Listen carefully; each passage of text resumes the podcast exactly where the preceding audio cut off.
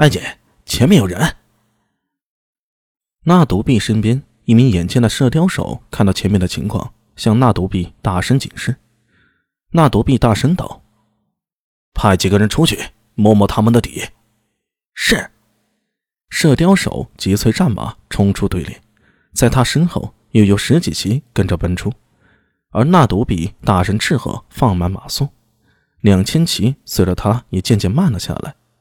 木昆部是大部落，下面的骑兵也远比那些数百人、上千人的小部落要正规。平日不光是配合围猎，也有许多军事活动。要说起来，是木昆部的骑兵才算是西突厥的正规军，小部落那些牧民啊，最多算是预备役。双方的战力完全不在一个水平线上。不多时，派出去的真骑有一人疾驰回来。在马上向纳独比大声道：“阿姐，他们是出米部的人。出米部的人怎么会在这里？”那独臂有些惊讶，却放下了警惕，挥了挥手。大军向着前面那伙出米部的牧民驰去，距离近了，已经可以看清了。这一伙出米部的牧民有一百余人，看起来颇为狼狈，除了手里的弓和马，似乎什么都没有，像是被洗劫过一样。真奇在一旁补充道：“阿锦，他们说被一伙人偷袭了部落，他们是趁乱跑出来的。是什么人干的？”纳独比暗暗心惊。出米部虽然说如今已经大不如前，但是在前几年和出野部一样强盛的大部落，其规模、人口还在木昆部之上呢。如今这是怎么了？天色渐渐昏暗，纳独比。终于到了那伙人近前，他骑在高大的突厥马身上，俯视着这群人。他们散乱的聚在一起，或蹲，或坐，或站着。周围有十几名真骑，远远的散成了半个圈子，盯着这些人，防止有意外。在纳独臂身后，两千木昆部的骑兵人不下马，穿着形制各异的衣甲，虎视眈眈的盯着眼前这些狼狈的家伙。艾姐是木昆部的埃及吗？您是那个拿多比埃及吗？这些触密部的溃逃牧民中，有一人站起来，看到纳多比，忍不住眼睛一亮，手舞足蹈的招呼：“放肆，蹲下去！”一名木昆部的真骑扬起马鞭，想要抽打此人，却被纳多比出声制止：“你认识我？”纳多比亲家马夫，走到这人面前，俯视看着他。这是一个相貌普通的牧民，脸庞圆圆的，一双小眼睛里充满着狡猾，眼珠啊滴溜转着，看着有些面熟，但是一时又想不起在哪里见过。阿姐，对方后退一步，一手抚胸，弯腰行礼道：“我曾去过木昆部参加大会，当时见过阿姐，您可能不记得了，是吗？”听对方这么一说。纳多比隐隐有一丝印象，心里更是放松了一些。他举起马鞭，朝着垂头丧气的百余名牧民指点道：“这些人是怎么回事？你们楚密部也是大部落，怎么会被人偷袭呢？”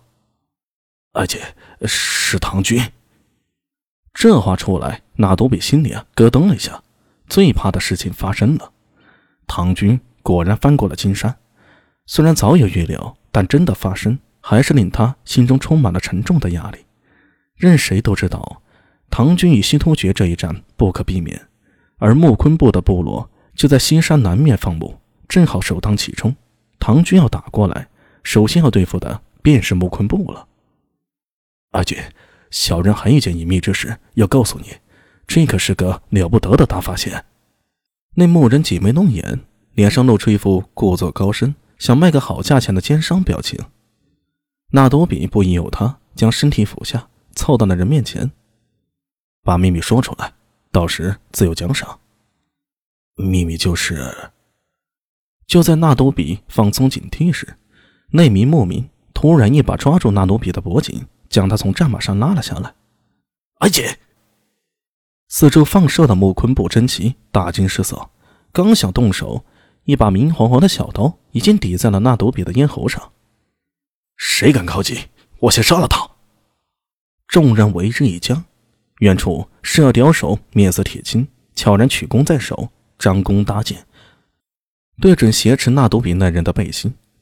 可不等他放箭呢，耳中听到“嗡”的一声响，一支暗箭突兀的射中他的马颈，将他射落马下，几乎是打响了反攻的信号。几乎同一时间，蹲坐在地上那一百余名处乐部的牧人持弓抱起，手中的箭将猝不及防的十几名木昆部的侦旗射落马下。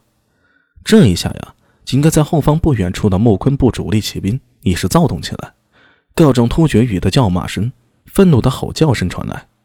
只是纳努比被人抓在手里，抵在前面，这两千骑一时混乱，不知该如何反应了。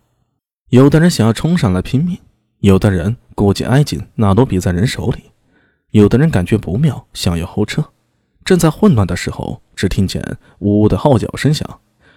数百步远的林中惊起了大片宿鸟，源源不断的骑兵从林中冲出，一百、一千，向着木昆部的骑兵冲杀过来。完了！那独比眼中闪过一抹绝望。是以唐军大胜，通过一场斩首加设伏的战术击杀木昆部六百余人，之后在追击的过程中又砍杀了数百人，还收降了七八百人，最后清点下来。木昆部此次征齐三千，只有六百余人逃散的不知所踪了，其余部或杀或降，可谓大胜。